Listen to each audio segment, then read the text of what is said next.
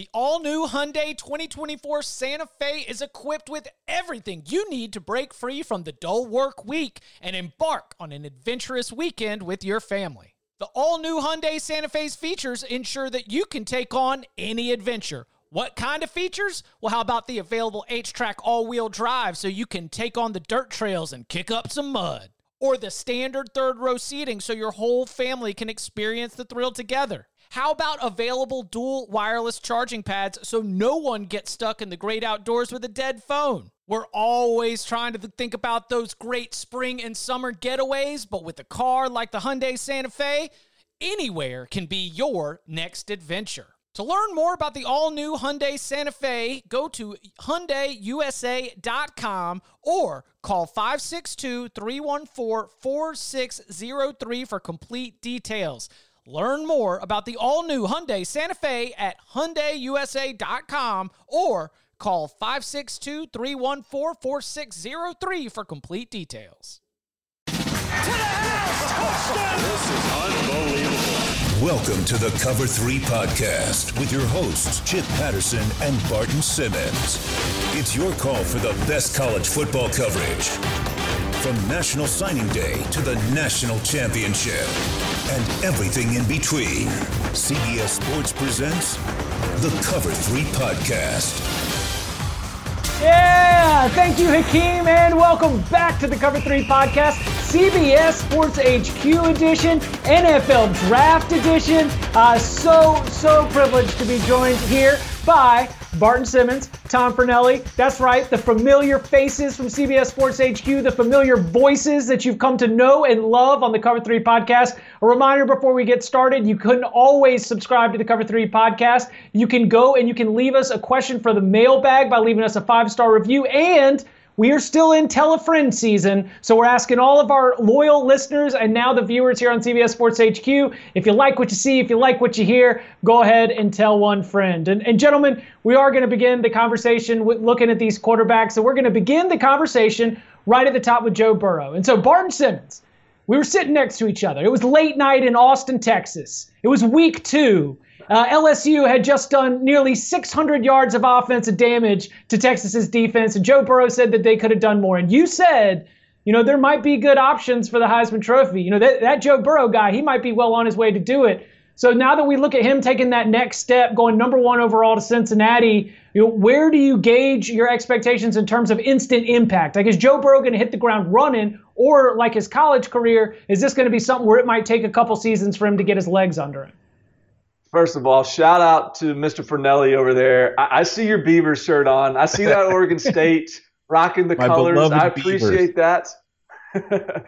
uh, yeah, yes. So look, I, I think it's so funny when we think about Joe Burrow to imagine that one year ago, Joe Burrow was perceived as a sixth or seventh round pick. Like, had he left last year, he was a sixth or seventh round pick. And I think the disconnect between that and what we saw on the field this year is really the only reason anyone would ever have any doubt that he is a no doubt right out of the gate elite elite player. I mean that was one of the best quarterback seasons in the college football that we've ever seen. And so look, I, I think I'm going to trust that. And I go back to, to when we sat there and, and watched them in Texas Stadium. And, you know, I remember talking to you afterwards, Chip. It was like, man, we're kind of scratching our heads. And I was like, you know what? Like, that was not easy throws. Those were tight windows. Those were big shots being taken as he was th- let, releasing the football. That was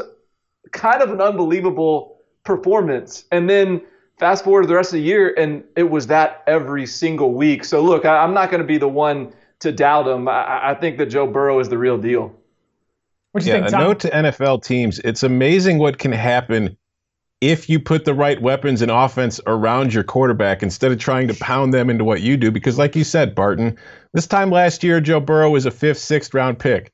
Physically, not a whole lot changed for Burrow between last year and this year. What changed was he was put in an offense and he was put in a position to succeed, and he took advantage of it and he balled out and he earned himself the number one pick in the draft. And it's going to be interesting for me to see how he goes to the NFL going forward because he's one of the two quarterbacks in this class who I feel like have a very good shot of being quality NFL players. But I wonder, with the current landscape of everything going on with the coronavirus and what could possibly happen this summer, you know, with NFL camps maybe getting pushed back, it's probably going to be more difficult this year for a rookie quarterback to acclimate to the NFL than we've ever seen before. But I do think that Burrow, given how quickly he was able to adapt to a new offense at LSU over one offseason, is well equipped and prepared for that kind of transition. So I still think that he's going to be Cincinnati's starter to begin the 2020 season. All right, Tom, and you also have done a lot of mock drafts. You know, you turn you've been turning them in for months now, and, and, probably already putting together your 2021 big board. So you're gonna have a better feel for team needs and team fit here. I'll, I'll lean on you. Is is Cincinnati have the pieces right now to be able to put an offense around Joe Burrow to be able to let that Bengals offense be successful? I, I, do think that if you look at the skill positions for Cincinnati, if you look, you know, AJ Green was hurt last year, missed the entire season, but when he's healthy, he's one of the best receivers in the NFL. The problem for AJ Green, of course, has always been he's had a difficult time staying healthy. But you look at the other Tyler Boyd, Auden Tate, some other guys, receivers on that offense. You got Joe Mixon at running back. You've still got Giovani Bernard. There are plenty of skill players around him that if they put that kind of offense in and let him air it out a bit more and just let him take advantage of his natural talents, I do think there's enough around him. Now, I still think that they're going to need to address that offensive line a bit more going forward, but I think you've got the nice core and a nice set of stable receivers around there for him to experience success early. And I think that when you just look at Joe and what he does and the way he commands a huddle and an offense as it is, I think he's going to improve that team right away. Hey, do you guys remember when it was the when there was the playoffs? I, I don't know who did, who did they play Oklahoma in. I don't know what bowl that was, but they have all these pre-bowl festivities and Joe Burrow was in there. They were playing gotcha or something in a basketball gym, and, and Joe Burrow was just absolutely knocking down shot after shot, mid range, three pointer, mid range, three pointer. And, and it came down to like Joe Burrow had to have this perfect performance for them to win this competition against Oklahoma in this silly basketball shoot off. And he hit everything. And then it came down to the wire and he hit the last shot. I'm putting that in my war room if I'm drafted and I'm the Bengals. And I, look, because all the traits and all that stuff we were talking about, Tom, like you're right. I think that that ice cold blood in his veins is the reason why Joe Burrow is the real deal for the Bengals. Yeah, Ed Orgeron pointing out uh, going into last season, he told us Joe Burrow was about to have a tremendous season. Said that Joe Burrow had led all the offseason workouts. Yeah, that leadership stuff. Uh, I'm right there with you. Nothing but check marks. All right the next two quarterbacks that were drafted are going to be linked together for the first five years of their NFL careers. You've got Tua Tagovailoa to the Miami Dolphins at number five. You've got Justin Herbert to the Rams, or excuse me, to the Chargers uh, right there at number six. We know that Tua's got um, his health concerns. We know that Justin Herbert maybe fell short, or did fall short of Tua's production, did fall short of Tua's consistency, though the physical traits and his health gave him an argument perhaps to even be drafted ahead of Tua. Tom, do you think that these two are, are we going to continue to hold them five and six side by side? Who ends up jumping out uh, early in their career, and who do you think ends up getting the last laugh maybe five, ten years down the road? Well, I think Tua is much better equipped to be the successful NFL quarterback just from a talent perspective. I think if you look at him, the only real red flag that you have are the health concerns. You know, he had the hip injury, he's had ankle injuries, he's had a concussion, he's been banged up throughout his career. But when you look at him from just a physical nature and a talent standpoint, he's not perfect. There is no such thing as a perfect quarterback, but he's pretty close to perfect. There's some things you need to refine, but just the ceiling that he has, if he's able to stay on the field, is remarkable. I think he has the highest ceiling of any quarterback in this class. And although Joe Burrow was the safer, smarter pick at number one, I think Tua could easily end up being the best quarterback that gets drafted in this class and goes on to have a fantastic NFL career. So when I look at him and I look at Justin Herbert, there's a lot to love about Herbert from a physical standpoint, from a projection standpoint standpoint, from his arm, from his size, and what you think he can be. But he didn't really show us during his years at Oregon, where he's played in plenty of games, and we have a very large sample size of Justin Herbert. You see, he played well in the Rose Bowl, but at a lot of times in big games, in big moments, he kind of turtled. And it's going to be interesting to see if he's able to overcome that and grow in the NFL because, you know, the Chargers, they did invest a lot in him with that number six overall pick. So when you make that pick for a quarterback, he needs to be the guy. And frankly, I like Justin Herbert, but I don't know if he's the guy like a Joe Burrow or a Tua Tagovailoa are. Yeah, uh, look, we're, we're sort of reaching a new audience perhaps right here on the HQ platform, but the Cover 3 loyalists, they know how we feel, or they know how I feel, I would hope, about Justin Herbert. Talented player. He's got a big arm. He's fast. He's big. All those things are great, and and they are encouraging if you're going to try to mold him into the quarterback of the future. But I mean, one time for me, Justin. Just one time. I need you to be the best player on the field. I need you to put a team on your back and look like a dude out there. And it just it didn't happen enough. Uh, you know what? If I'm wrong on this, I'm wrong um, because this isn't some guy coming from Wyoming who I didn't see enough of. Like I've seen Justin Herbert play a lot, and in the big moments and big games. Uh, I, I just don't see enough to make me confident. Look, I'm not saying he's not a good quarterback, but again, I've said this before if I've got to gamble on something, I'm going to gamble on the health and not on the player. I think I know what Tua is as a player. I may not know what his health looks like, but I know what he is as a player. And I think as a player, I, I think he's clearly the guy uh, over Justin Herbert. So you mentioned the Mountain West because loyal listeners know that we haven't been all the way in on, on the Jordan Love fanfare and on the Jordan Love mania. We understand that Jordan Love has a lot of gifts and he had a great 2018 and then things took a little bit of a dip in 2019. He had a lot of YOLO passes. He blew a lot of locks and a lot of against the spread covers, throwing some kind of back-breaking uh, interception maybe late in the game. But we did see the Green Bay Packers not only uh, go and draft him, but trade up to do so.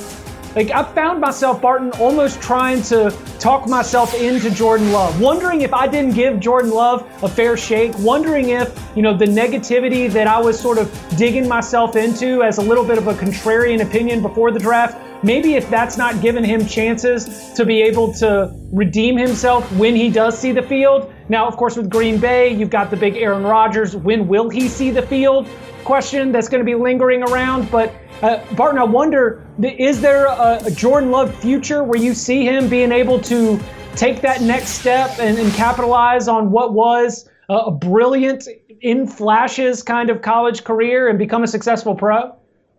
Yeah, I, I think Jordan Love is the type of guy that is worth taking a back end first round gamble on, particularly when you're asking him to come in and be a backup and maybe get molded. Like I'm, I'm actually okay with this pick, and I, I'm even I, look. I'm not the, the most informed NFL guy in the world. I don't know what the Packers roster looks like top to bottom. I, I don't know whether there's some blatant need that they should have filled in the first round. And I understand, I get all Wide that Aaron Rodgers is, is sort of a jerk. like, I get all this stuff.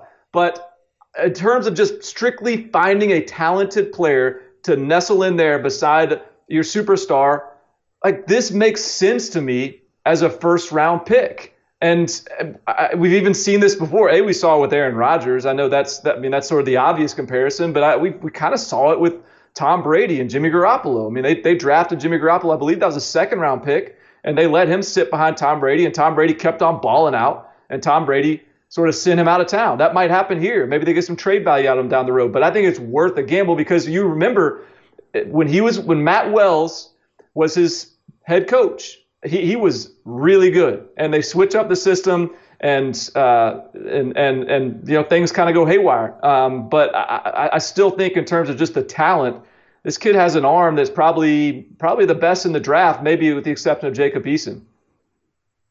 Yeah, I mean, if if you're looking at what Jordan Love can be, I, I'm not super high on him, but I agree with Barton that if you're going to take a chance on him, doing it at the end of the first round is a good place to do it. If for no other reason, then I think you get an extra year on his rookie contract when you take a quarterback in the first round. So that's one reason to do it.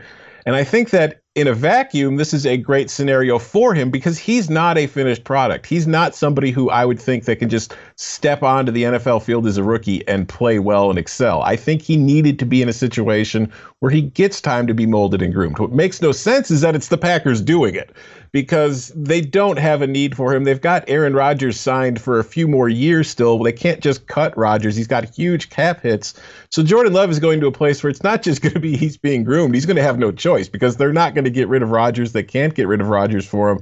So he's going to be stuck on the bench for a few years, which I think is good for his development long term but it's questionable as to whether he's actually going to. There's a part of me that wonders if his progress will be kind of, you know, capped a little bit simply because you can only get so good on the bench watching. You have to get playing time, and he's not going to get that playing time with the Packers, barring an Aaron Rodgers injury. Now, if that's Aaron Rodgers' insurance, okay, but I do think the Packers had plenty of other more pressing needs. This is a team that reached the NFC Championship, and with their first round pick, they drafted a guy who won't be of any use to them in 2020 couple of Georgia boys. Uh, you mentioned the big arm, Jacob Eason, who, of course, went on to Washington. And uh, then we had Jake Fromm, who just continued to slip and fall. Like, Tom, what did you make of Fromm falling after being one of the winningest quarterbacks in college football over the last couple of seasons? And do you believe in that big arm of Jacob Eason being able to capitalize uh, when he lands in the NFL and is surrounded by a bunch of other pros? I think the lesson we should all take away from Jake Fromm is if you're a quarterback, don't go to the NFL combine. You can't do anything but hurt your stock. Because if you look at Fromm in college, he beat out Jacob Eason for that Georgia job. It was Eason's job. Eason got hurt. Fromm took over. Eason never got it back. He had to transfer, but he went to the combine. Eason's got a huge arm. James Morgan, a quarterback who at Florida International in a much weaker conference, never had a season nearly as good as Jake Fromm's worst season gets drafted ahead of Jake Fromm because at the combine he had the big strong arm. And when you look at Jake Fromm in a t-shirt and shorts throwing the football, that's not where he's going to impress you. And I don't think Jake Fromm is going to be a great NFL quarterback, but I think he's got a much better chance of being a solid NFL quarterback than either Eason or Morgan, Eason or Morgan, two guys who went ahead of him. So I think when you talk about the fit for Eason in Indianapolis, I'm not high on him. I think all three of us agree. We've always joked about his 360 spins to the left out of the pocket. Anytime he sent his pressure within 10 feet of him or 10 yards of him in the pocket, he's pulling that move out and getting out of there. But I do think that if you are Jacob Eason, a good person to study behind for a year or two is the guy the Colts signed in Philip Rivers because there's a lot of similarities between the two of them as far as their mobility and their arm strength. So maybe that will play out well for him. But I look at Jake Fromm and I see a guy who, at a minimum, is kind of like a Matt Barkley-ish type of player who is going to be maybe a low-end NFL starter or at least a very high-end backup for a decade. And those are valuable. I understand you don't want to use what like a first or second round pick on them, but when you get to those later rounds where like guys like Morgan and Fromm went, I think using a mid to late round pick on Fromm is going to pay off a lot more than it did on James Morgan. So a couple quick points. I think this is all borderline hilarious, but just think about this for one.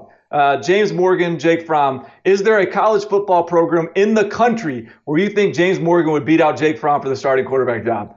No. I don't think there is. I, I grant James Morgan is, is more talented from an arm talent perspective, but there's no way. Secondly, I think it's going to be kind of hilarious to envision Jacob Eason, who is Mr. Laidback, Mr. Chill, going in that room with Philip Philip Rivers, who's just this. I didn't think maniac. about that. That's a great point. Just, just a, I mean, that is a talk about a clash in styles there. But hey, maybe that's going to be good for the old boy. And then finally, for me, like Jake Fromm, to me, you remember how all the, the hubbub made of uh, uh, Joe Burrow's hand size? Jake Fromm's mm-hmm. got smaller hands than Joe Burrow. He's been a, he's been a small hands guy for since high school. We measured the Army All American Bowl, and, and there, there was a big fuss made about his hand size. Well, not a big deal as long as you're going to a place in a decent climate, decent environment. He's going to Buffalo He's going to Buffalo of all places where it's freezing cold, bad weather. Like this is a, like this is not the quarterback I envision for that Buffalo environment. So I'm interested to see whether small hands Jake Fromm is up for the task of winning in the cold weather in Buffalo. Yeah, he's going to Buffalo to back up a quarterback who is basically the exact physical opposite of him. It's an interesting situation. Wild, wild stuff. Uh, well, we know more about the players that were drafted in the NFL draft than most NFL writers do, which is why there's no one better than us to tell you about the players that were maybe taken a little too high, the players that might be sleepers, all the under the radar, sleepers, surprises, and more. All that coming up next here on the Cover 3 podcast on CBS Sports HQ.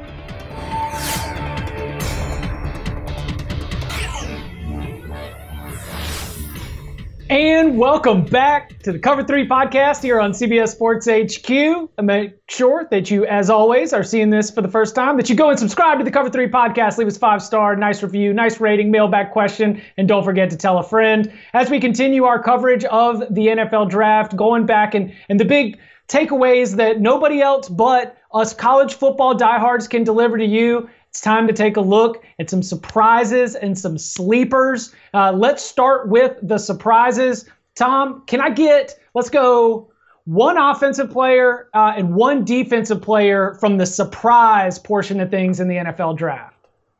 Sure. I'll, I'll start on offense. A, a thing that really caught me off guard was AJ Dillon going in the second round to the Packers at the back of the round. It's not that I don't like AJ Dillon. I think, you know, at Boston College, we've been talking about him for the last few years. He's a big guy. He's a lot quicker than you think somebody of his size should be. He's got good athleticism. It's just he didn't strike me as somebody who was going to be a second round pick. And when he, I heard his name called, I was surprised. And it was further surprising to see where he went, considering Green Bay has a running back in Aaron Jones who's coming off a fantastic season, rushed for 16 touchdowns, was a good contributor in the receiving game. And that's something Green Bay uses in its offense. And it's something we really didn't see A.J. Dillon doing a whole lot of at Boston College, which isn't to say he couldn't do it. It's just when you think of fits for Dillon, the Packers weren't the team that came up for me. On defense, the biggest surprise for me was Grant Delpit falling all the way to 44 in the second round of the Cleveland Browns.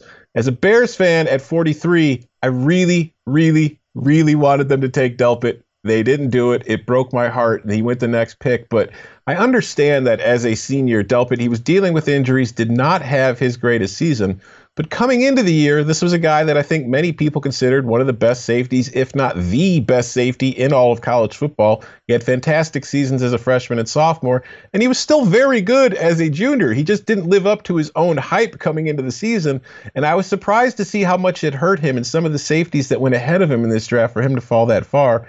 And I think that's going to be a steal for Cleveland going forward. Yeah, Barton, you were early to the Grant Delpit train. I feel like the you know, did we talk ourselves out of it? Did the NFL teams talk themselves out of it? Was it all the injury? Was it the bad tape? I heard bad tackling as part of his scouting report going into it. Uh, what do you make about uh, one of Louisiana's own?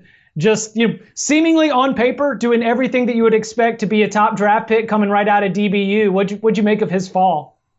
I appreciate the two of you for for pulling me back on the train right as I was about to bail because I, I, you know, I was on it early. I loved Grant Delpit, and then I started to sort of have some, you know, oh god, he didn't look that great last year, and then the two of you and your wisdom reminded me, look, man, he was injured pretty much all year long. He was grinding through it, fighting through it, was on the best team in college football, and remember what he did in 2018. And you're right, like what he did in 2018, I think has to be sort of your, your number one data point for how you view and evaluate Grant Delpit because healthy in his first full year as a starter, he was, I, I thought, to me, clearly the best defensive back in college football last year. So yeah, I, I, go back to that, and and I agree with Tom. Uh, now that you guys have talked me off the ledge and, and, reminded me how much I loved him last year, I'm with you. This this dude is is a steal in the middle of the second round. All right, Barton. What about your uh, your surprises? One offense, one defensive player. So surprises. All right. So uh, for surprise for offense, I'm gonna go another LSU guy, Clyde Edwards-Helaire. He's a first round pick. Um, I'm, I'm gonna rewind it back to the summer, last summer. Okay, right. It's it's the, the the heart of no content season, which now we know so well in our current environment.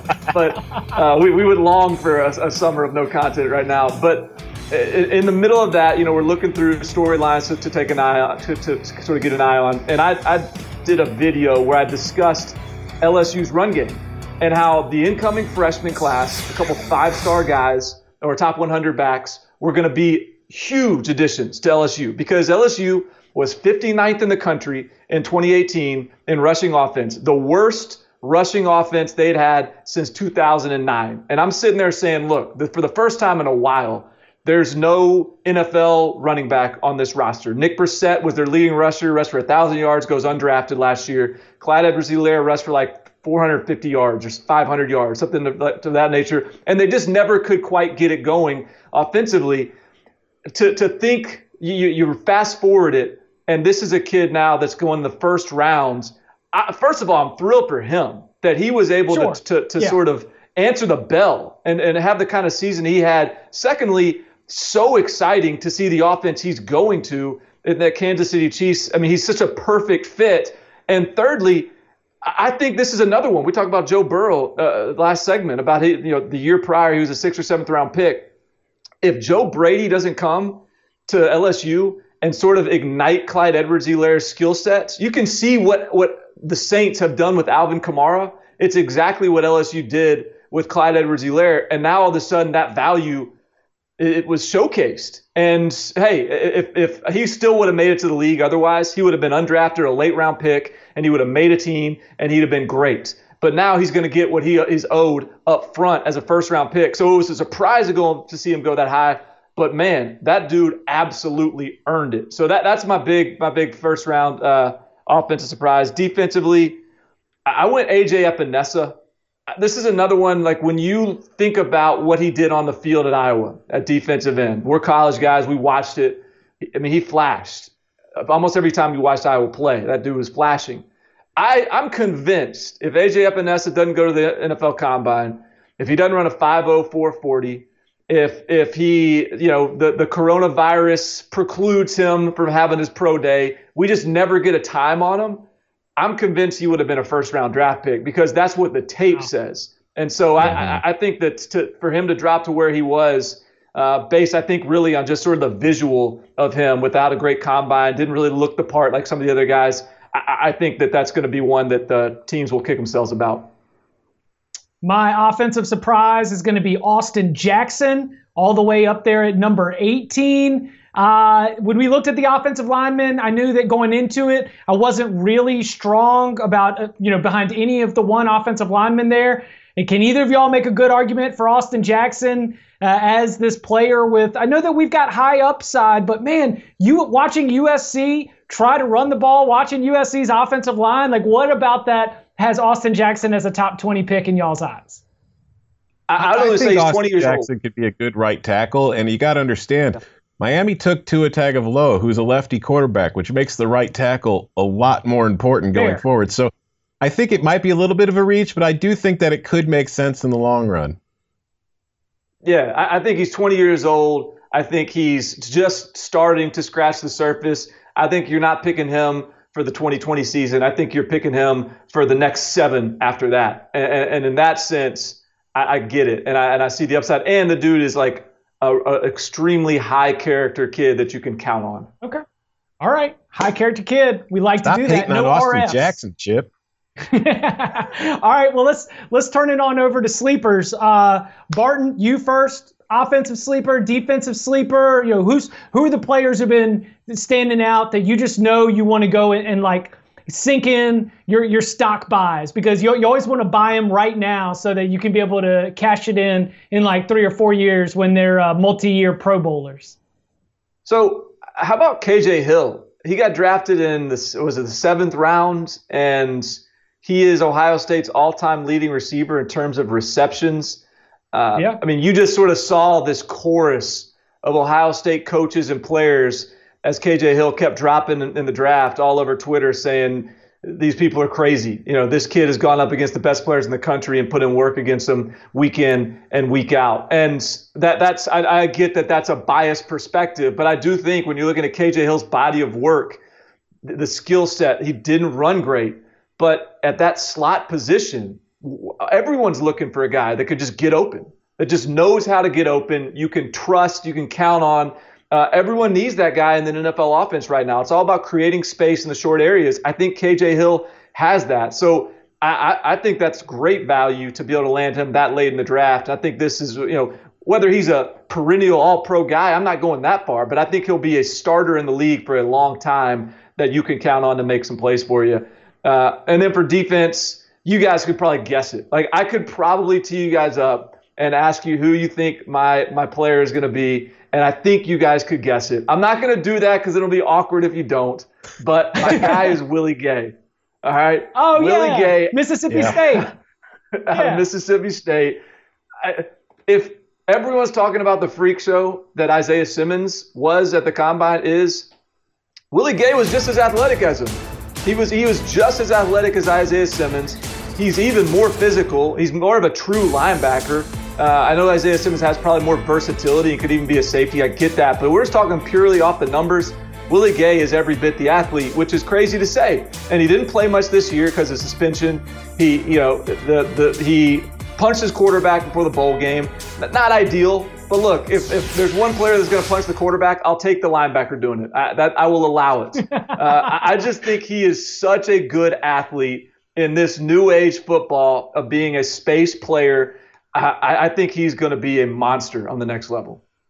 Note to self: punching your quarterback not ideal. Don't do it. Uh, my my sleeper on offense is UCF receiver Gabriel Davis, who went to Buffalo.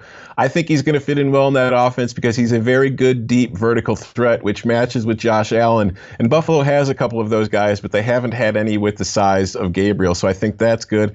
And my sleeper on defense is a guy at Michigan last year who had seven and a half sacks, despite rarely ever seeing the field because they couldn't use him in run defense because he just wasn't big enough to hold up. But Josh Uche, I think this is a pass rusher specialist who, at the NFL level, is going to get more snaps and is going to be even more productive than we saw at college. So I think that's a name that people might not be too familiar with that they should keep an eye on going forward. For my offensive sleeper, I'm glad that Tom didn't take it. I know he had his eyes on him going into it. Anthony McFarland, the running back from Maryland. Uh, I really, really like McFarland. He can also provide a little bit in the special team. So, in terms of what kind of use you're going to be able to get out of him, that seems like a player that Pittsburgh's going to be able to take advantage of. And then, yeah, maybe someone who doesn't quite fit all your size specifications. He might not fit your mock draftable circle chart, but Oregon linebacker Troy Dye is a winner, man. That guy's got an awesome mentality. He plays with an edge, and the physicality that that Oregon front seven brought, that was the identity. I mean, we talked about Justin Herbert. I wish that Justin Herbert was the dude or the best player on the field. No, we saw Oregon's defense, we saw Oregon's offensive line, guys like Penei Sewell and guys like Troy Dye were really the heartbeat of that team. So I think not only are you getting a player who can play on special teams and Troy Dye, someone who can be a great addition to your linebacker room. I think you're getting someone else who's going to bring a good edge to that group. So uh, give me Troy Dye as my sleeper that I'm going to buy a little bit of stock in right now. Well, and he won't uh, punch your up, quarterback. Yeah, well, not that we know. what good he is he? Uh, all right, coming up on the other side, we're going to take the school perspective of this. We had some records set, we had some records tied. What does it mean, and what does it mean moving forward for some of the top programs in all of college football, and including who had a lot of players drafted that made us go, huh, why didn't they win more? Next.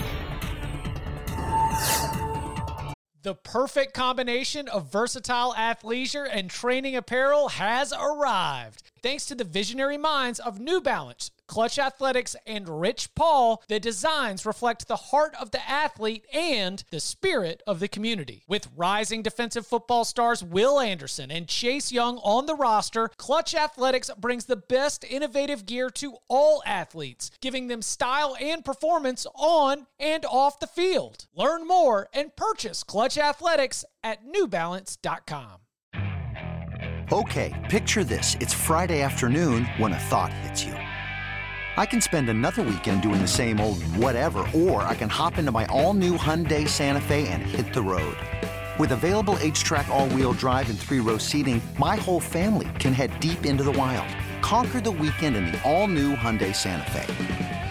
Visit HyundaiUSA.com or call 562 for more details. Hyundai, there's joy in every journey. Back here on the Cover 3 podcast on CBS Sports HQ, looking back at the 2020 NFL Draft over the previous weekend. A record setting uh, day, a record setting weekend. Everything seemed to go LSU's way here. A total of 14 NFL draft picks for the Tigers. And, you know, as we look at what LSU was able to do last season, putting together one of the most impressive uh, college football seasons of all time, I wonder, and Barton, I'll, I'll start here with you.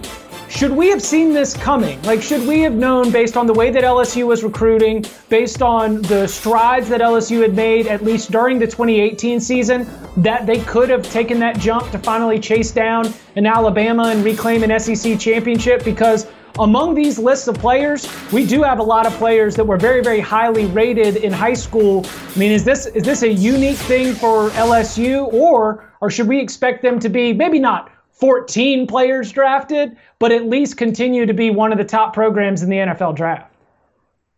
I don't know whether I should be impressed or whether it shouldn't even count that they had a long snapper included in that list. Like it's pretty remarkable. Right. You get your long snapper drafted you're getting your backup tight end drafted.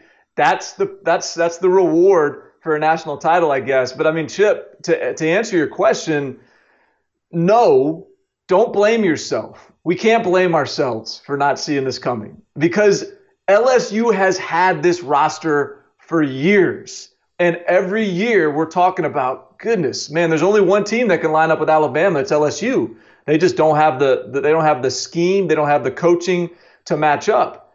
And for whatever reason, all the pieces came together this year from a coaching standpoint. These are the same players that we've been seeing at LSU for, for years. I really believe that. And that's not to take anything away from these players because I do think there's something very special about this team as it relates to just sort of the, the attitude and, and the, the competitiveness and, and the culture that was built in that locker room. That that is all national championship caliber. But the talent's always been national championship caliber. At least it has for a really long time. And and when you sort of play to a national championship level, then all that talent gets really showcased in a way that is going to benefit them in the NFL draft. So. Uh, I mean, it's it's it's a credit to Ed Orgeron. Um, it's certainly a credit to all these players, but it, it's it's been uh, sort of a long time coming in my eyes.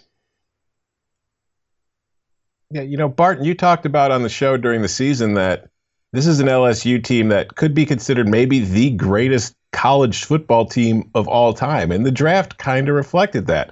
Not yeah. just with, you know, 14 players being taken, but they're the first team in college history and draft history to have a quarterback, running back, and receiver all go in the first round of the draft. And you mentioned, you know, their long snapper was taken, their backup tight end was taken.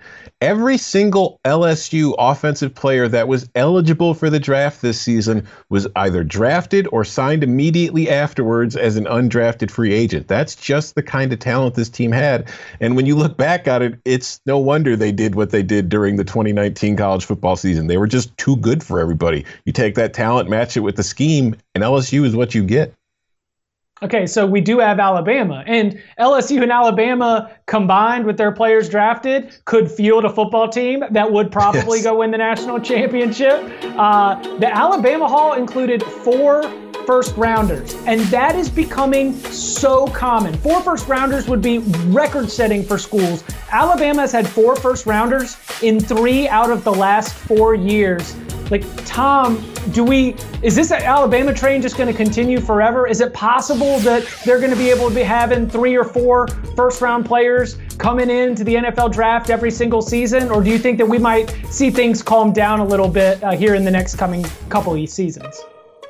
Well, nothing lasts forever, Chip. I do think that as long as Nick Saban is there, this is probably going to be the norm, and it's been the norm. Like you mentioned, having four first rounders, that's incredibly impressive, and it's becoming old hat. But what even impresses me more than that stat, Alabama has had at least 10 players drafted in each of the last four drafts. That's every year they're sending 10 guys to the NFL via the draft and then they're refilling with 10 more guys who are capable of going to the draft the next year. It's no wonder this team keeps winning year after year. It's like they're talented or something.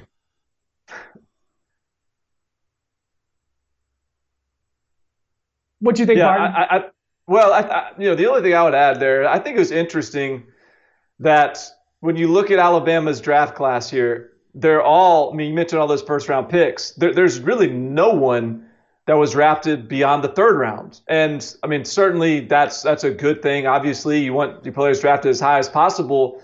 But I, I also wonder if that's a little bit reflective of sort of how, like what this Alabama team looked like this year, which was man, look at all that flash, look at all those mm. explosive plays, look at these elite players. But where is the old Alabama depth where they just come at you in waves, where their backups are getting drafted, where they've got some nobody three four defensive end that just takes up space and then gets pulled off the board in the sixth round.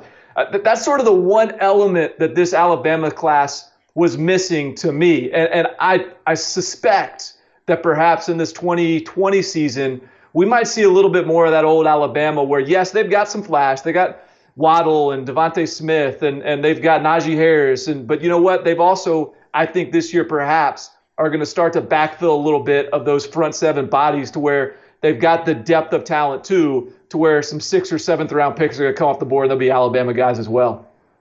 Yeah, good point, Barton. Where's your Jonathan Allen? Where's your Da'Ron Payne? Where are those meaty, your CJ Mosley, the meaty interior guys? It was a little bit of an issue for Alabama's defense and certainly, I guess, missing from the draft class. All right, where any school, any program across the country, uh, Barton, you first. Where, where do you want to turn a spotlight for better or for worse in terms of what the NFL Draft haul said about that program or that class? Okay, so I, I don't know what order we want to go on here, but I definitely want to hit on Michigan. All right. And so mm. th- there's another team I definitely want to hit on too. I hope one of you guys are going to mention them. But let's start with Michigan because everybody is, is all of a sudden talking about, hey, I thought you guys have been telling us that Michigan's not talented enough. I thought you guys were sitting here saying that there's a talent gap between Michigan and Ohio State. You, you're really looking like an idiot now, huh? Like 10 guys drafted for Michigan, 10 guys drafted for Ohio State. Looks pretty even to me. Like, let's look at the breakdown of where these Michigan guys were drafted. Two of them were drafted on the on the first two days of the draft. The rest of them were drafted on day three, including five in the sixth round. That's great that's uh, that's that's exciting for those players. That that speaks highly of the Michigan program in terms of the ability to to produce NFL prospects. But very rarely are you winning national titles with a bunch of six round draft picks. You're going to have really good teams with a bunch of six round draft picks, but to win a national championship, to be in the college football playoffs, it's going to take more than a bunch of six round draft picks. And by the way, that also doesn't let you off the hook, Michigan, for your recruiting. When you consider of those 10, you've also got two guys. One was a walk on, uh, one was a, a, transfer from Central Michigan. So you still have a little bit of a disconnect when you're comparing them. And again, this is just when we're comparing it at the absolute upper echelon. Michigan's still better than 98% of the teams in college football for the most part. But when you're comparing against teams you got to beat to be in that very top tier, this is still not enough. Yeah, my biggest takeaway from Michigan is that, you know, you mentioned – they had all those players, but only two of them went in the first three rounds. But for me, going past that, you saw four of their offensive linemen were taken. Now, this is a team that overall, if you look at their adjusted line yards, they finished, you know, ranked middle of the pack. And in the rushing game, they averaged 3.96 yards per carry, which ranked 89th nationally. And when I look at that and I see four of those guys getting drafted, this tells me a couple of things. Either A, the NFL teams are horrible at evaluating offensive linemen, or maybe they're just throwing darts and hoping for the best. Or B, there was something wrong with your offensive scheme. If you have four NFL caliber offensive linemen and you still got pr- production that middle of the road or bad from your offense, and we know that last year Michigan implemented a new offense. They're trying to change things, and it didn't really kick into gear until late in the season. And hopefully, if you're a Michigan fan, we see that going into 2020 in the second year of this process start to bear more fruit. So that way, if you have a talented offensive line class like Michigan had, you could start getting more success from it because it's one thing when you see a lot of skill guys go off an offense that wasn't that great, but when an offense, nearly an entire offensive line gets drafted from an offense that didn't perform well, that sets off alarm bells for me. So the Georgia Bulldogs are, they've got two first round offensive linemen. Uh, D'Andre Swift gets drafted, Jake Fromm gets drafted, tight end gets drafted. Just one defensive player drafted in this class. But I think we got a lot more that are probably going to be coming in next year's class. More on that maybe a little bit later as we look ahead to 2021. But what uh, what do y'all think Georgia's class says about the success that they did or didn't have on the field in 2019 and heading into it? Yeah, I mean, look, I, I think you, you sort of alluded to it, Chip. First of all, this is the every year since 2010 now, the streak continues. Georgia has had a pass catcher get drafted. All right, they're not throwing the ball around a whole lot. These guys aren't super productive, but hey, they're talented. They're getting drafted. Charlie Woerner was the guy this year. Okay. Also, let's look. They had three offensive linemen drafted. They had their quarterback drafted. they had their uh, their running back drafted, and yet we, we look up and Georgia was a, kind of a middle of the road rushing team when you look at the advanced metrics. This is this is just a little bit frustrating to watch if you're a Georgia fan to see all these talented guys, including uh, two first round draft picks of your offensive tackle, and you were not really dominant as a rushing team. Don't get me wrong, they were good as a rush team, but when you compare them to the other teams that were totally dominant rushing the football, it really wasn't even up to that to par. And then I think the, the flip side, if you want to look at the positive, all right, what was Georgia this year? They were totally dominant on the defensive side of the ball. And they have one guy drafted from the defensive side of the ball, and he's the last pick of the, of the draft. Basically, I mean, might as well have been undrafted. Like you've got everybody back on that defensive side of the football. And so that's the encouraging part. The discouraging part is you just lost a, a handful of really good players on offense. Your offense was just okay. How good is this Todd Monken new OC going to be? Because it's time for them to pick it up. Yeah, that that's it's the same thing as Michigan. You look at all the talent that got drafted on that offense and compare it to how that offense performed on the field, and that's exactly it, Barton. Todd Monken, save our dogs, please. Bring a real offense to Athens and let's utilize the talent that they have on that roster our beloved Bulldogs. Die-hard listeners and subscribers know this is a Georgia Bulldogs podcast. Make sure that you can join that, uh, subscribe wherever you get your podcast. But we've got more here coming on CBS Sports HQ. We turn the page and we look ahead to the 2021 NFL Draft. Uh, the big Trevor versus Justin Fields conversation, players that we think are going to be rising up draft boards in the college football season, and more next.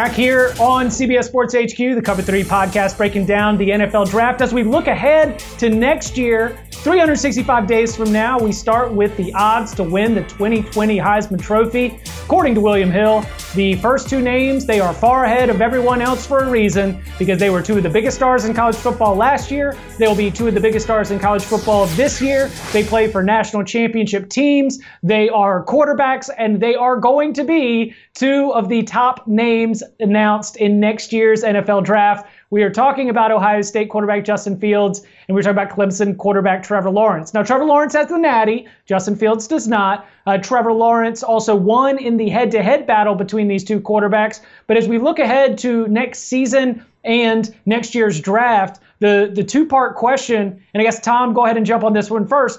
Between Trevor Lawrence and Justin Fields, who has the better season? And then who ends up getting drafted higher in the NFL draft?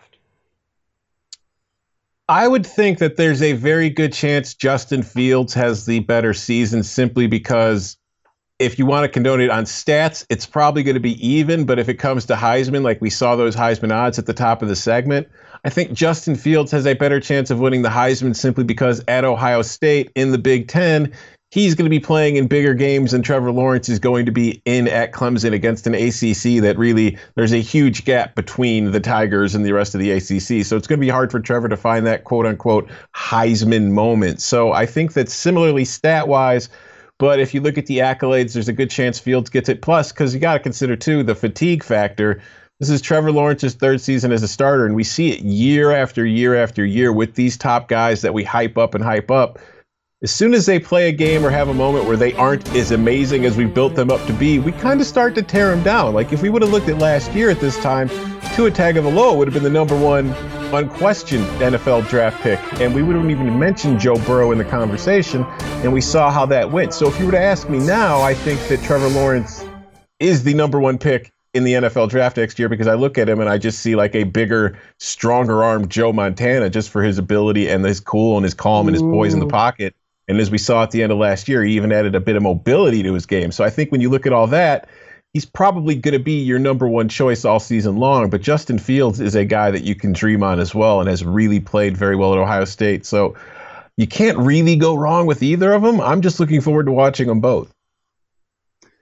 I, agree, Tom. I, I, agree. First of all, yes, I think Justin Fields probably has a better shot at winning the Heisman because he's going to have more opportunities to make big plays in big games. I agree that Trevor Lawrence is probably going to be the number one pick uh, because everyone is is so in love with Trevor Lawrence right now. But here's here's my contrarian argument. Here's like the the one thing I would say is as we're looking at these players, everyone is evaluating them for next year's draft as as players right now and making the, the assumption, which is a, a reasonable assumption, that they'll be the same players relative to each other next spring.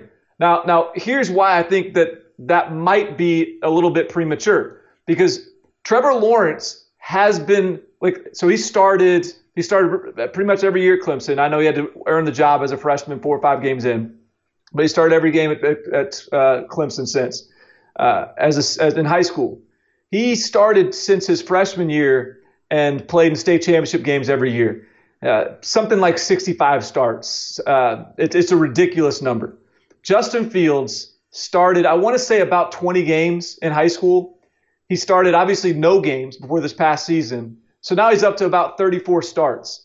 I just think if we consider that he's going to evolve and improve into year two under the offense, there's really no telling what he could be. So don't count the kid out. He is incredibly talented.